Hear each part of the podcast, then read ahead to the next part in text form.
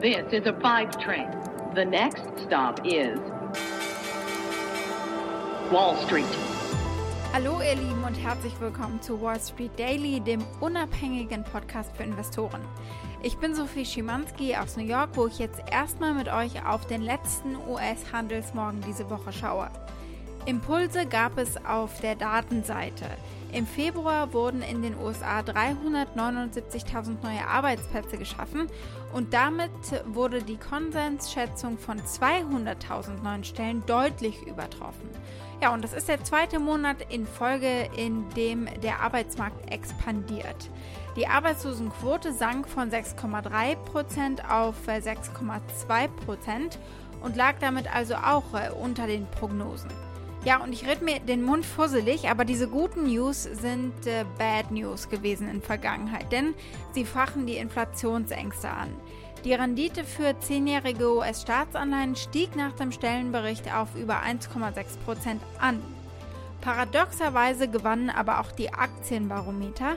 Die Zeichen stehen natürlich auf wirtschaftliche Erholung und äh, darauf konzentrieren die Anleger sich gerade. Und so könnten die Aktien heute noch aufholen, was sie gestern verloren haben.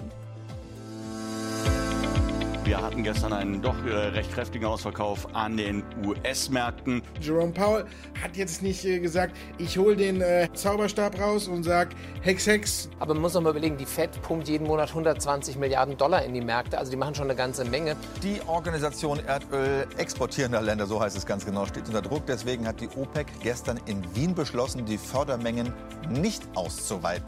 Heißt leider nichts Gutes, es heißt steigende Preise und wir werden sie bezahlen müssen.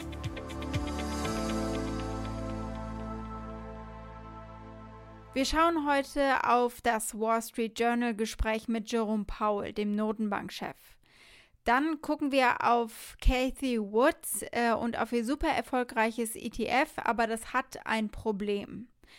Tesla wurde gestern noch groß gefeiert von UBS und dann am Nachmittag kam die Nachricht, dass ein Großanleger verkauft hat.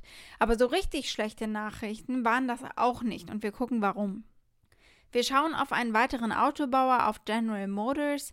Die machen nun wahr, was sie geplant haben. Sie investieren deutlich in Elektromobilität. Das OPEC Plus Treffen bewegt den Ölpreis momentan nach oben. Wir schauen auf die Hintergründe und unsere Aktie des Tages ist die von Clearpoint Neuro. Das habt ihr euch gewünscht.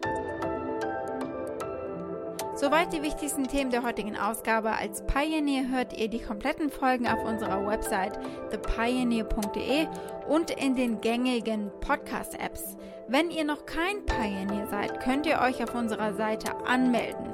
Damit unterstützt ihr unabhängigen Journalismus und haltet unsere Angebote werbefrei und habt Zugriff auf alle Pioneer-Inhalte.